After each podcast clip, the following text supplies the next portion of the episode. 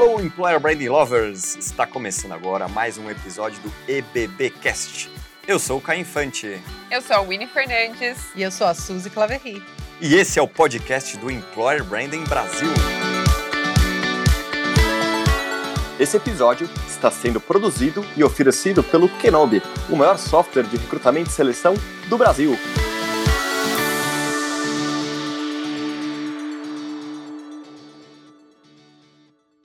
Olá, Employer Branding Lovers! Hoje estou eu o quê?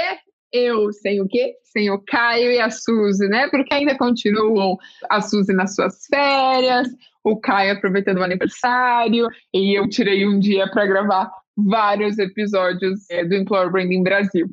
Então, já fica aí, ó. Se vocês é, têm sugestões de nomes, de empresas, né, que vocês gostariam de ter aqui no nosso podcast, manda para nós. No Instagram, principalmente, a gente responde super rápido e responde a todo mundo. E você que está nos ouvindo, curte esse podcast também, compartilha, nos ajude aí a chegar é, em mais pessoas. Né? Então, é um tema ainda novo, apesar do crescimento que teve nos últimos dois anos no mercado, mas como a gente pode levar esse tema ah, para ainda mais pessoas, beleza? Hoje a gente está com um convidado super influente nas redes sociais, no Instagram, no LinkedIn, nos seus posts tem muitas curtidas, comentários, compartilhamento. Isso mesmo, olha só a responsabilidade desse podcast. É o Pierete, Léo, super bem-vindo ao BBcast. Que bom ter você aqui. E gostaria que você se apresentasse, Léo por Léo. Ai, Ui, obrigado. Olha, super influente. Olha a resposta, hein, Winnie? Primeiramente, gostaria de agradecer pelo convite de estar aqui com vocês hoje. É um super prazer para mim compartilhar um pouquinho mais da, da, minha trajetória e de estar perto de gente tão bacana. É, então, super, super, super obrigado. É, e me apresentando rapidinho aí para quem está ouvindo a gente, eu sou o Léo, é, canceriano, apaixonado por vinho, por Katy Perry. Para quem me segue nas redes sociais aí sabe que eu sou meio doido mesmo. É, moro em São Paulo. Todo final de semana, quando a gente não tá numa pandemia, né? Eu tô em algum parque, em algum museu diferente. Eu amo explorar a cidade, amo viajar, amo conhecer gente. Sou aquela pessoa que no meio do rolê começa a conversar com os desconhecidos. Então, esse é um pouquinho do Léo aí pra gente. É, e, enfim, mais uma vez, obrigado por, pelo convite, Ui. Exatamente. Eu acho que o Léo já visitou os pontos turísticos de São Paulo, assim, no mínimo umas 10 vezes. Porque todo mundo que vai para São Paulo, ele leva para os pontos turísticos. E eu acho que isso é ótimo. E, e Léo, mais uma vez, obrigada aí. E, e, olhando um pouco do teu perfil, né? Para quem não segue o Léo no LinkedIn, já faça isso agora. É, você é formado em engenharia civil, uma área totalmente analítica é, e você foi parar na área de pessoas, né? Tipo, meu, algo muito distinto. Conta um pouco dessa sua trajetória profissional para as pessoas que estão nos ouvindo. Então, e normalmente as pessoas me perguntam muito isso mesmo, sobre como que eu saí da engenharia, como eu fui parar no RH, né? E, e para explicar isso, eu preciso dar alguns passos para trás e explicar de onde que eu vim também, né? É, eu sou natural do interior do Mato Grosso do Sul, de uma cidade bem pequena. E quando você é criado no interior, é, os seus referenciais de sucesso são um pouco limitados, né? Assim, no contexto em que eu tinha é, naquela época, né? Para eu ter sucesso ali onde eu nasci, ou eu tinha que ser o médico da cidade, ou o advogado, né, o juiz, advogado, ou o engenheiro, né, a pessoa que constrói as coisas, que faz as obras e tal. Então, ali com os meus 15 anos, eu precisei tomar essas decisões com o que eu tinha na mão na época, né? Então, vamos às opções, né? Médico, eu odiava sangue, eu odiava hospital, até hoje tenho pavor de, de sangue desmaio quando eu vejo sangue, então não dava para ser médico. É, descartado. É, não queria também, achava de, direito, né? Ser advogado, juiz. Achava isso muito sério. Pra quem me conhece sabe que eu sou zero sério. Eu sempre fui meio doido desde criança. E aí eu falei, meu, isso aqui não é para mim. Então, acho que o advogado também, ser juiz, não é uma opção.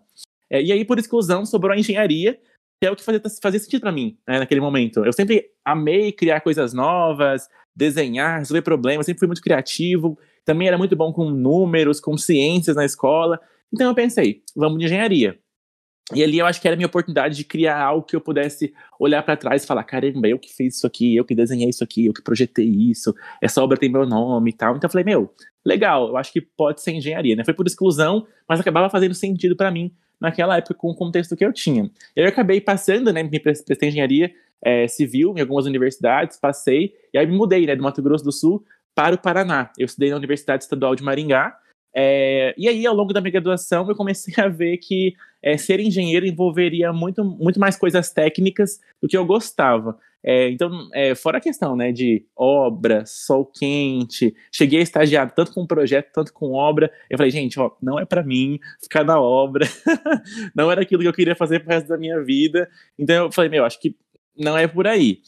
Porém, ao mesmo tempo, eu estava no movimento Empresa Júnior. É, e foi muito engraçado como tudo isso começou, e, e, foi justamente esse meu primeiro contato com a área de pessoas.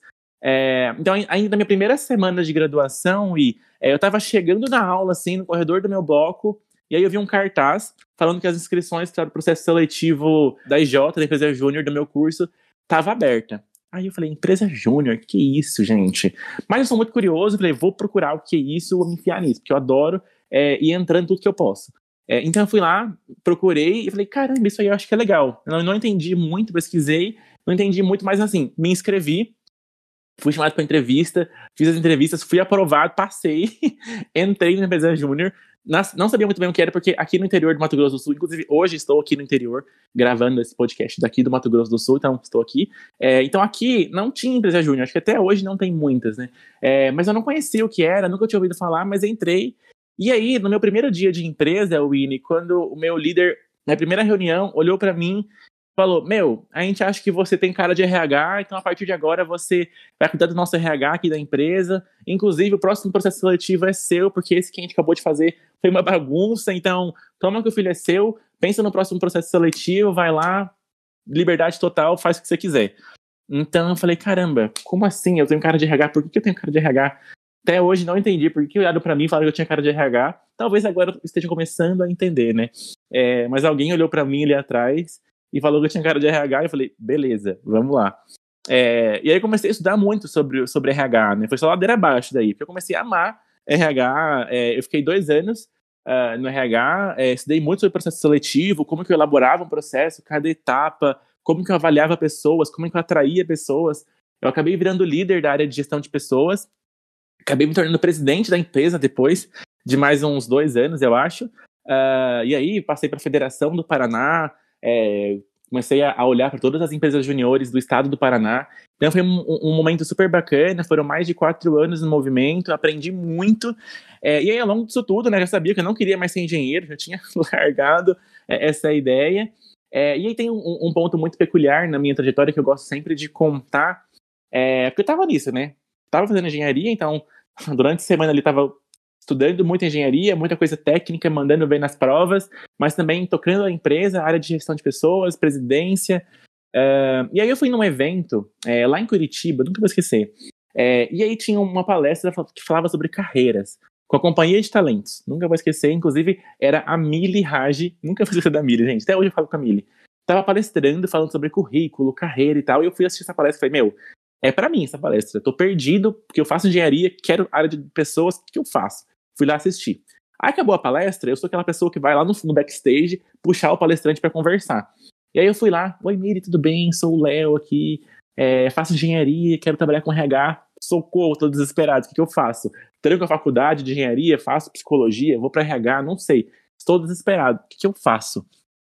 Aí ela olhou para mim e falou assim: Léo, fica tranquilo, porque se você é, tá fazendo engenharia, porém gosta de pessoas, você vai ter espaço no RH sim. O RH está precisando de mais homens e mais pessoas analíticas. Então você preenche o, o, perfil ideal aí, vai lá, termina sua engenharia, fica tranquilo que quando você acabar vai ter espaço para você com certeza no RH. Me procura lá em São Paulo depois que a gente conversa. E aí eu falei, não, beleza, vou terminar minha engenharia aqui e vai ter espaço, Miri falou que vai ter espaço, então, então vamos lá. E, e aí, quando começou a chegar perto do fim da graduação, né, eu já tinha feito vários estágios com engenharia, é, já sabia que não era aquilo. Uh, falei, vou estagiar com RH agora. Mas por onde eu quero começar? Não, não, sabia muito bem por onde ir. E aí, mais uma coincidência na minha trajetória. Eu, eu tenho várias coincidências aí. É, eu estava num evento em Londrina, no Paraná também. É, eu estava palestrando nesse evento já, era um, um, momento que eu já tinha conseguido vários resultados legais com a minha empresa júnior. Eu estava apresentando um case, é, e aí nesse mesmo evento estava palestrando o CEO da Fundação Estudar, o Thiago Mitrô, que hoje é deputado federal. Enfim, aconteceu um monte de coisa nesse evento, mas acabou que ele, eu conheci o Thiago é, e ele me deu um livro contando a história da fundação e tal. É, no final eu falo sobre esse livro, é, mas eu acabei lendo esse livro e me apaixonei pela história da Fundação Estudar. E eu pensei, meu, se eu quero começar a trabalhar com a área de pessoas, não sei muito bem para onde eu quero ir ainda, por que não começar com os melhores, né? Para mim, a Fundação tem uma história super bacana de encontrar os melhores talentos do Brasil, potencializar a carreira deles. E eu falei, quero começar a trabalhar com isso aí. E quando eu coloco algo na cabeça, eu fico indo atrás disso até conseguir.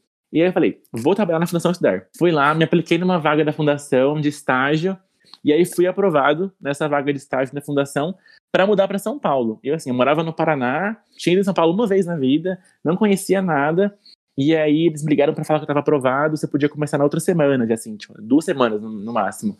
E aí eu falei, posso, vou. Liguei pra minha mãe, aqui no, no, no Mato Grosso do Sul, falei, mãe, estou mudando para São Paulo em duas semanas. É isso, passei num estágio lá na área de pessoas, vou, é isso. Essa foi a minha mudança para São Paulo em duas semanas, com duas malinhas de roupa. Eu me desfiz tudo que eu tinha lá no, no Paraná, meu carro, meu apartamento, meus móveis, vendi tudo, peguei minhas roupinhas, fui para São Paulo trabalhar para estagiar com, com recrutamento, atração e recrutamento da Fundação Estudar. E assim, essa foi uma escola para mim, eu aprendi muito, pra caramba mesmo. É, e éramos dois engenheiros que cuidávamos da área de recrutamento.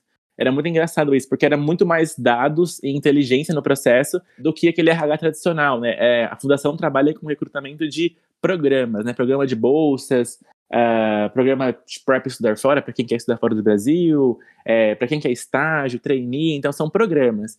E aí eu aprendi a fazer processos em volume, em muito volume, inclusive. O último processo que eu toquei lá com o time, a gente teve 60 mil inscritos, sabe?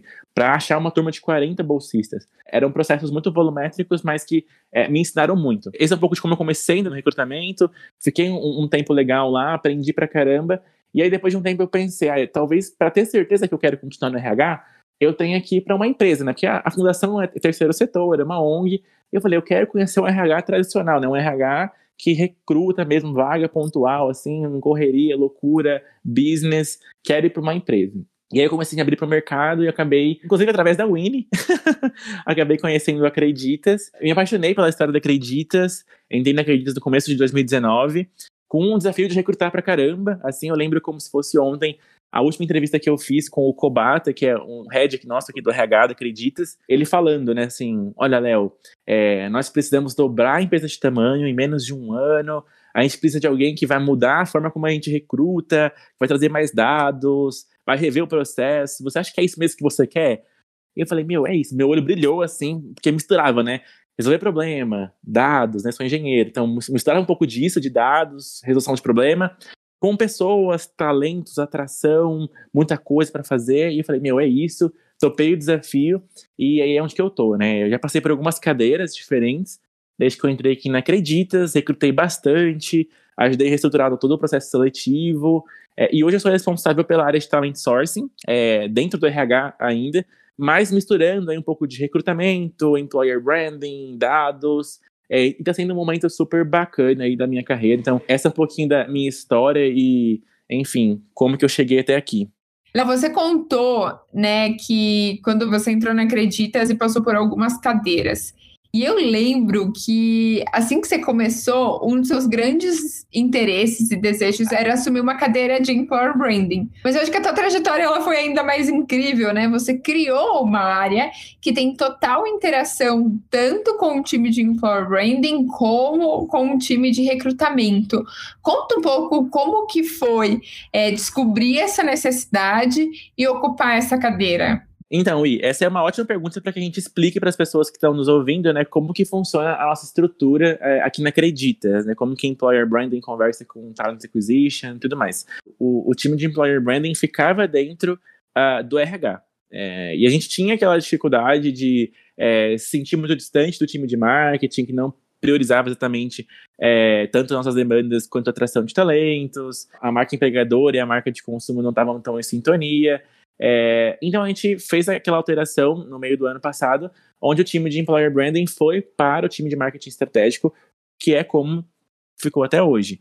É, e a gente teve, eu acredito, né, que vários benefícios com isso. O time de marketing entendeu a importância de trabalhar a marca empregadora, bem próxima à marca institucional, a gente conseguiu criar materiais mais alinhados, a gente conseguiu estar em sintonia, né? Marca de consumo e marca empregadora não andam separadas. A gente conseguiu ter esse tom de voz é, mais alinhado uh, com, com, essa mudança de estrutura, né?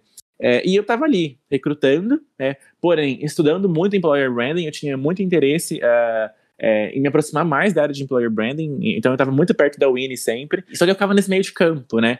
A gente sabe aqui na BB, que a gente fala bastante sobre isso, que estratégia de marca empregadora não é estratégia de curto prazo, né? É uma estratégia, é não uma estratégia que resolve a dor de recrutamento no mês que vem.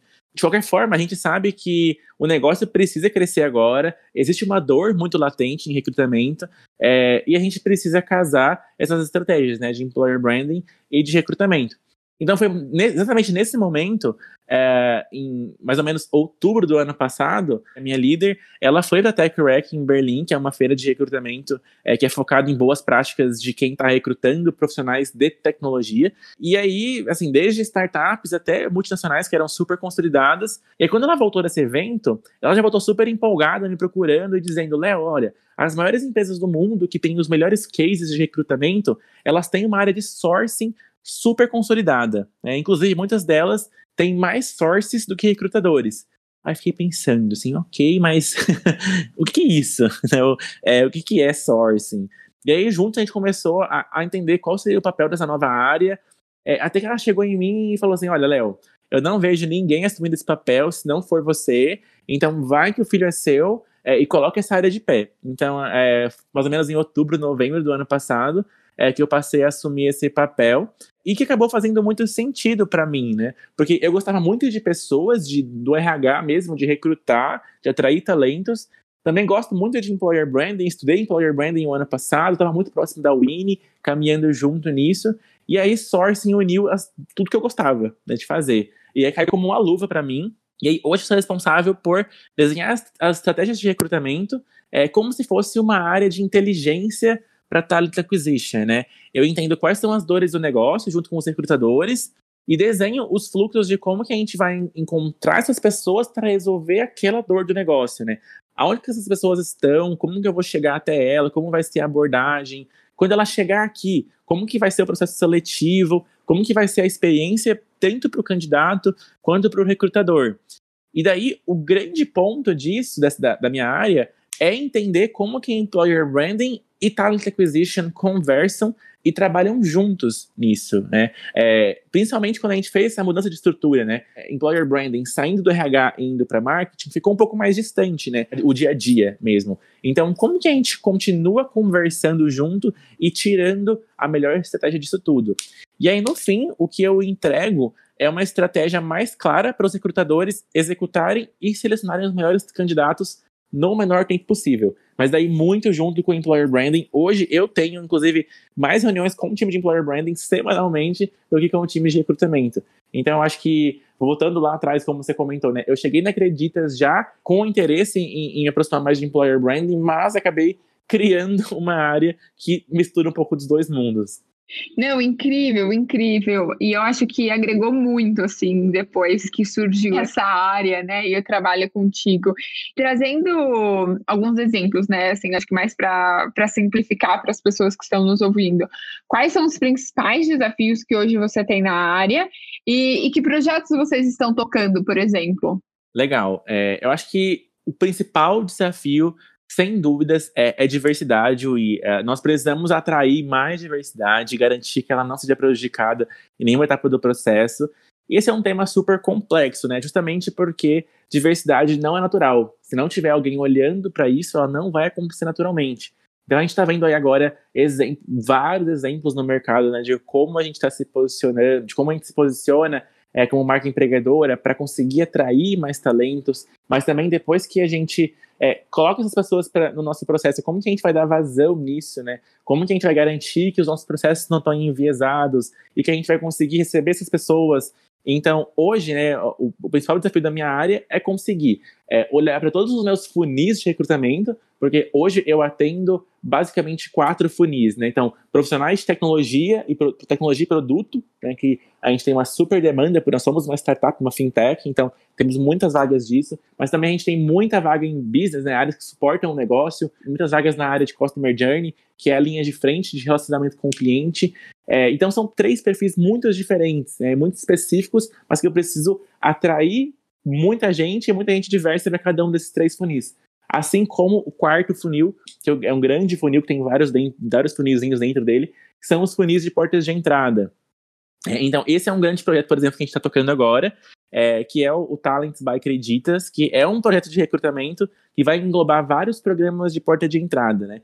Focando muito, inclusive, em diversidade. Então, trazer mais pessoas estagiárias, mais pessoas recém-formadas, é, mais pessoas que estão em trans, transição de carreira, pessoas que têm mais de 50 anos de idade, estão com dificuldade para se reposicionar no mercado, é, PCDs, uh, ah, jovem aprendiz, um pouco de tudo. Assim. Então, a gente montou o Talents como um grande programa para a gente uh, conseguir misturar aí, uh, as estratégias de recrutamento, de employer branding, atrair, conseguir colocar eles dentro das vagas e, e ter uma estratégia de vazão também, né? Como que eu vou encontrar espaço para essas pessoas, é, o espaço adequado para elas aqui dentro, como vai ser o processo. Então, é, tem sido um, um, um, momento super bacana. É, agora em setembro, né? Esse é um grande projeto que vai, que, que vai, vai é um projeto de, de médio e longo prazo, mas a gente já deu um start nele é, esse mês, inclusive, com o programa de estágio de jovens talentos, né? Atendendo todas as áreas da empresa. Então vai ter é, jovem talento e estagiário para todo mundo na Acreditas, é, entendendo muito também de qual é a dor, o que a gente, o, por que, que a gente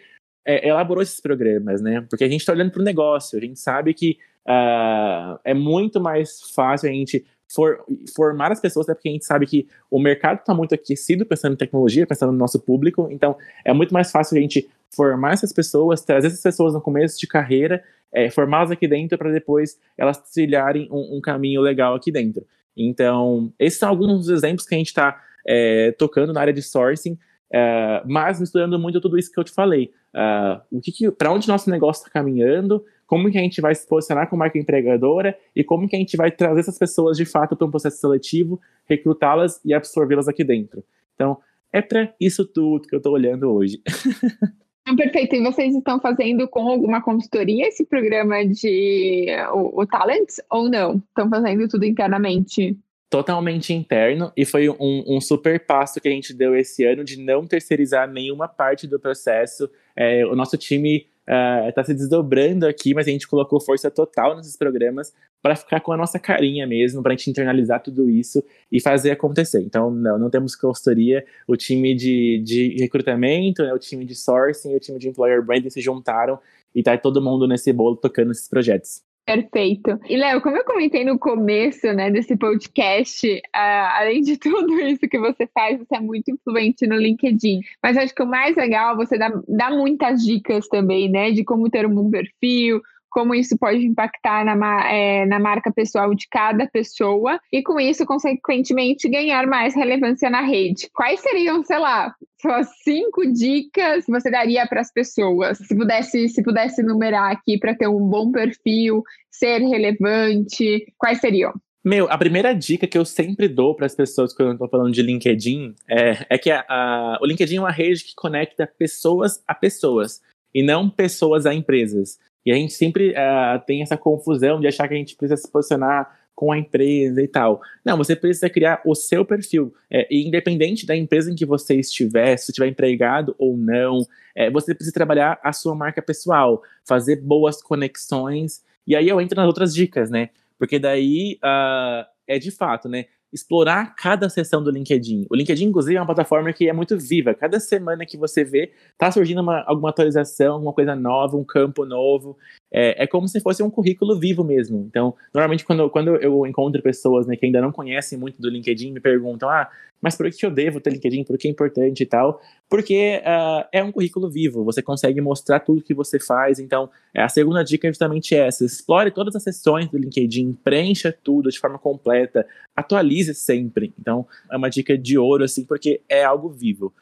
A terceira dica seria mais repensando em compartilhar mesmo tudo que você faz, tudo que você conquista. É, não tenha vergonha de trazer mesmo. Pode trazer exemplo de projetos que você está tocando, dos números que você está alcançando, dos resultados que a sua empresa vem alcançando. Porque no fim, os resultados da sua empresa são consequência do seu trabalho. Então, como eu falei, não, não é uma rede que liga empresas a, a, pessoas a empresas. É pessoas e pessoas. Então, mostra o seu resultado e o seu resultado do, da sua área é consequência do seu trabalho. Então, pode compartilhar, não te ter vergonha. Outra dica, né? Interagir muito com as pessoas que você admira. Vai lá, curte mesmo, comenta. Eu, eu sou super ativo no LinkedIn, eu converso muito com a galera no LinkedIn. Então, eu mesmo assim, já marquei vários cafezinhos com pessoas que eu sou super fã é, através do LinkedIn. Então, meu, vai lá, comenta, curte, manda mensagem se você é, quiser, troca ideia. Então, não tenha vergonha, né? Se conecte com pessoas mesmo. Acho que esse é o grande legal. Interage. E aí, como última dica, é, para fechar essa questão de dicas para LinkedIn, de ter um bom perfil e tal, é, eu acho que o grande ponto de tudo isso, de beleza, montei um bom perfil, compartilhei as coisas que eu tô fazendo, interagir, mas no fim você precisa gerar conteúdo próprio, né? Gerar insights para as pessoas. É, as pessoas estão a todo momento buscando conhecimento, né? E o que, que ela pode aprender com você hoje? O que a pessoa que te segue pode é, absorver é, de algo que você escrever ou postar? Então, eu acho que sempre tenha em mente esse ponto. Sempre que eu estou escrevendo um artigo, ou fazendo um post, é, ou gerando qualquer tipo de conteúdo, eu penso, o que a pessoa que está lendo é, vai aprender com esse post, com o que ela vai tirar de insight, por mínimo que seja. É, tem que ter um insightzinho. E, e, gerar engajamento. Acho que esse é o grande ponto uh, ah, para ter um sucesso no LinkedIn e, e gerar mais influência. Boa. E aproveitando né, esse mesmo tema, como as organizações elas podem formar melhores embaixadores da marca com o uso do LinkedIn? Eu acho que, assim, pegando uma das suas falas que achei bem importante, eu acho que, que pode ser um gancho, é que no LinkedIn as pessoas se conectam mais com pessoas do que com a própria marca, né? Então acho que esse já pode ser um bom gancho, mas eu achei essa frase muito importante do que você disse. Meu, a, a gente precisa dar ao colaborador a munição para que eles usem. Esse aqui esse é o grande ponto para criar embaixador. Claro, né, que embaixadora de marca, ela precisa ser natural, né? É, as pessoas precisam postar organicamente por elas mesmas. Afinal de contas, é o perfil pessoal de cada um que está ali em jogo. É, porém, as empresas precisam facilitar esse processo. Ensinar a sua empresa mesmo como postar, sabe? Ensina a galera como fazer um bom post. Mostrar que isso vai trazer benefícios para a empresa, mas também vai trazer benefícios para a marca pessoal dele. É, aqui na Acreditas, por exemplo, é, a gente tem conseguido usar muito bem, justamente assim, mostrando como fazer, né? Mostrar o alcance que isso pode ter é, e como que faz bem para a empresa e para eles. No começo do ano, o Rui, não sei se você chegou a ver, eu até fiz um treinamento de LinkedIn é, para algumas áreas da Acreditas. É, e aí depois vieram falar comigo, né? Ah, Léo, mas que empresa é essa que, que treina o, os colaboradores para usar o LinkedIn? Que empresa né, que faz isso? As empresas, na verdade, querem um colaborador longe do holofote, né, longe do LinkedIn. Mas é aí que tá, gente. Assim, a gente precisa é, construir um ambiente saudável a ponto da gente poder ensinar as pessoas a usar uma rede social, mas goste tanto do ambiente que ela vai trazer mais gente para perto. Então, a gente precisa casar as duas coisas. Criar um ambiente legal, porque as pessoas queiram ser embaixadoras disso, e depois dar a munição para ela, né? Ensinar ela a usar. Aqui eu ensino, eu, eu treino os gestores, eu treino a galera a fazer post, a conseguir se posicionar, e isso faz bem, óbvio, para nossa marca empregadora, mas também faz muito bem para a marca pessoal deles, eles conseguem mostrar o que eles estão fazendo. É, a gente gera oportunidade é, de engajamento. Então, qualquer tipo de reconhecimento, de coisas que as pessoas recebem em casa, de coisas simples, de coisas complexas, tudo é uma oportunidade de gerar é, engajamento, a gente precisa só facilitar para com que as pessoas é, compartilhem isso. A gente está num, numa era agora super digital, até é clichê falar isso, né? Mas as pessoas têm sede de compartilhar é, o que elas estão fazendo, elas gostam disso. É, então, então precisa dar aquele empurrãozinho e, e, dar a faca e o queijo né, na mão das pessoas, que aí elas só vão cortar. Então, esse é o grande ponto. Pode ensinar, gente. Você vai lá, ensina seu, o seu colaborador a, a fazer um bom post, a, a, a conseguir se engajar mais. Vai ser bom para ele, mas vai ser bom para você também. Eu acho super importante, eu acho que tem que fazer parte da estratégia, sabendo que esse é um desejo e é uma ação natural das pessoas compartilhar, como que você pode ensinar e direcionar a melhor forma de comunicar a tua marca. Então, acho que tem que fazer parte da estratégia de employer branding a como desdobrar né, a, a tua proposta de valor, como que você comunica dentro das redes. Então, acho que faz parte da estratégia mesmo, né? Então, sabendo que isso acontece, como de maneira estratégica você pode ajudar. E eu lembro também de uma situação, Léo, não era dificuldade, mas vocês precisavam dar mais visibilidade para uma área, mostrar quais eram os desafios, o que, que essa área fazia, como que ela impactava. É, e você junto com, com o líder direto da área, criaram, né? Ele criou um texto é, explicando o que a área fazia, quais eram os principais desafios. Porque o que acontece é que muitas vezes uma área, né, um nome interno dentro de uma empresa é tão consolidado, mas quando você vai para o mercado, meu, isso não acontece, né? Ninguém entende ali quais são os desafios e o que realmente aquela área impacta dentro do negócio. Enfim, eu lembro que esse post, ele meio que viralizou dentro do LinkedIn e, além de tudo, se tornou destaque por um dos editores. Foi isso, né? Uh, acho que já tem quase um ano. Exatamente. É, a gente tinha um super desafio em uma das áreas é, da Acreditas, e assim, ninguém entendia muito bem, era um produto super complexo, né? Nós temos produtos super complexos na Acreditas, empréstimo com garantia e de imóvel. Quem conhece isso no mercado? Como que a gente desdobra isso e conta lá para fora? Então, sim, faz super parte da estratégia para a gente conseguir contar para o público o que eles vão fazer, como vai ser o dia a dia. Ninguém quer trabalhar numa caixa preta, as pessoas querem conhecer muito bem aonde elas vão trabalhar. E quem melhor para contar isso do que quem faz isso já? Né? Então, uh, é super bacana usar embaixadores, é super legal treiná-los para isso e sim, faz parte da estratégia. Aqui no time de sourcing, a gente entende muito quem vai resolver a dor do meu negócio. Acho que o grande ponto é esse: mapear todos os fluxos de pessoas, da onde elas vão vir, como elas vão chegar e como que ela tem que receber essa mensagem. E aí é o time de sourcing e de employer branding juntos toda semana pensando nessas estratégias. Então é super bacana mencionar isso. Exato, e é uma boa maneira de começar, né? Muitas das vezes, claro, não, não anula a estratégia de uma página de carreira, dessas informações estarem lá, de vocês fazerem vídeos com as áreas, é, mas muitas vezes, meu, você não tem aquele recurso em um determinado momento. Então, por que não, né? Utilizar o LinkedIn, fazer um artigo e dar essa visibilidade. Então, são pequenas coisas para vocês terem em mente e saberem como utilizar no momento certo. Mas agora, bora para o nosso bate-bola! Léo, muito feliz em fazer esse bate-bola com você. Mas antes disso, ó, já começou a seguir o nosso podcast, principalmente no Spotify? Compartilha aí com os amigos, com a família, nas redes sociais para nos ajudar. Combinado? Léo, dica de leitura. Eu pensei muito nessa pergunta, Winnie, porque, porque caramba, é muito difícil escolher, né, um para poder falar. Mas eu queria trazer duas leituras que me inspiraram muito no começo da minha carreira, é, que foi O Sonho Grande, né, que conta a história do Lehman, do Teles, do Beto Scupira. Então, eu vim da Fundação Estudar, então tenho toda uma relação ali com a história do Lehman, é um cara que me inspira também muito. E também Cultura de Excelência, né, que é, é um livro que conta a história de várias pessoas de impacto para o nosso país, que inclusive me inspiraram a fazer o que eu faço hoje. Então, como você sabe, eu comecei minha carreira ali, é, eu precisava muito entender é, aonde eu queria chegar, e foi algo que eu aprendi naquele ambiente, né, ali de, de cultura do Lema construiu.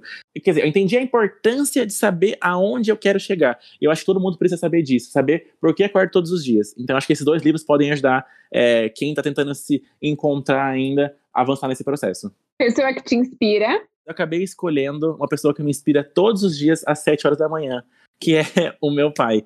Todos os dias, sem exceção, ele me manda o mesmo áudio, todas as manhãs, gente, é, é real. É, dando um bom dia, super animado, perguntando como que eu tô, contando como estão as coisas dele. É engraçado, porque todos os áudios começam exatamente igual, do mesmo jeito, é, com aquela animação. É, eu até mando esse, esse áudio para algumas amigas minhas, porque é muito engraçado. Então, é, eu lembro todos os dias de que tá tudo bem e que uh, vai ficar tudo bem. Às vezes a gente acorda num dia ruim ou vai dormir estressado, cansado, mas aí quando eu acordo e ouço o áudio dele, isso me inspira pra caramba. Quem convive comigo sabe que eu tô sempre pra cima, sempre animado. Então saibam que tem influência desse áudio aí todos os dias de manhã há alguns anos já. Que fofo! Bom, uma empresa que você tem como referência? É, quando eu olho especificamente para minha área, o de sourcing, né? É, é uma área muito nova no Brasil, então eu tenho como referência o Nubank, que tem mandado muito bem nas estratégias de atração. E quando eu olho para um pouco, uma visão um pouco mais zoom out da coisa, né? Uma empresa que tem uma cultura muito consolidada há alguns anos, já tem como referência a Votorantim Cimentos, do Aldo, inclusive, que já esteve por aqui. É uma super referência para mim. Uh, eles, desde, desde o Movimento Empresa Júnior, sempre foram muito referência para mim. E em uma palavra ou frase, porque uma pessoa deveria trabalhar na Acreditas? Essa é simples, gente. Oportunidade de crescimento. É, esse é o rolê. E ah, peguei aqui, ó, o podcast do Aldo, da Votorantim Cimentos, é o de número 16, tá? Para vocês assistirem. Realmente é muito bom. E ele tem uma energia, gente, incrível, incrível. Eu queria ser amiga dele. e para fechar nosso bate-papo, uma frase. A felicidade não tá no fim da jornada.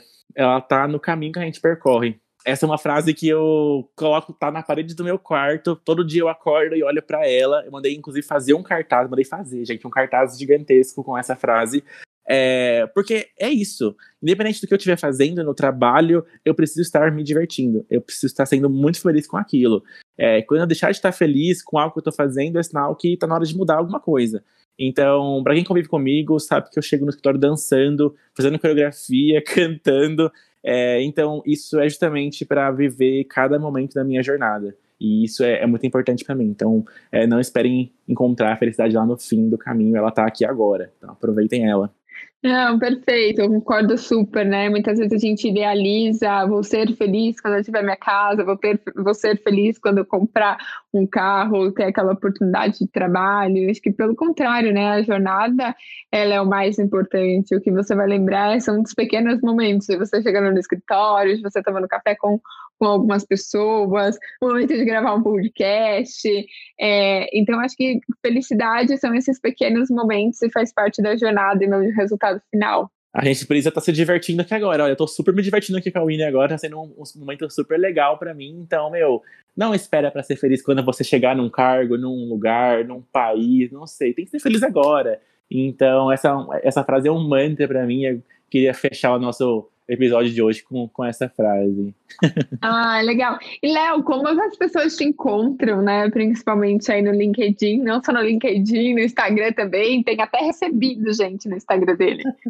ah, gente, ó, quem quiser me seguir no LinkedIn é Leonardo Pieretti, Pierete com dois T's e E no final. É, e no Instagram também, arroba Léo Pieretti. Quando eu tô no escritório em São Paulo, filma o Winnie o dia inteiro. então, podem me seguir lá e quem quiser mandar mensagem também, quiser conversar mais sobre algum tema, pode ficar à vontade, eu respondo todo mundo. Às vezes demora um pouquinho mais, um pouquinho menos, mas eu respondo. Então, fiquem super à vontade para me seguir e entrar em contato quem quiser, tá bom? Expõe mesmo, hein, gente? Todo mundo. Léo, muito obrigada aí pelo teu tempo, pela tua disponibilidade. Foi ótimo o papo. Ai, um prazer sempre, sempre, sempre, sempre. Me chame mais vezes para mais ações que a gente tá por aqui. Pode deixar. Beijo. Tchau, tchau. Um beijo e você ouviu o EBBcast. Para ouvir este e outros episódios, estamos disponíveis em todas as plataformas digitais. E não se esqueça de nos seguir no LinkedIn e Instagram. É só procurar Employer Branding Brasil. Esse episódio foi produzido e oferecido pelo Kenobi, o maior software de recrutamento e seleção do Brasil.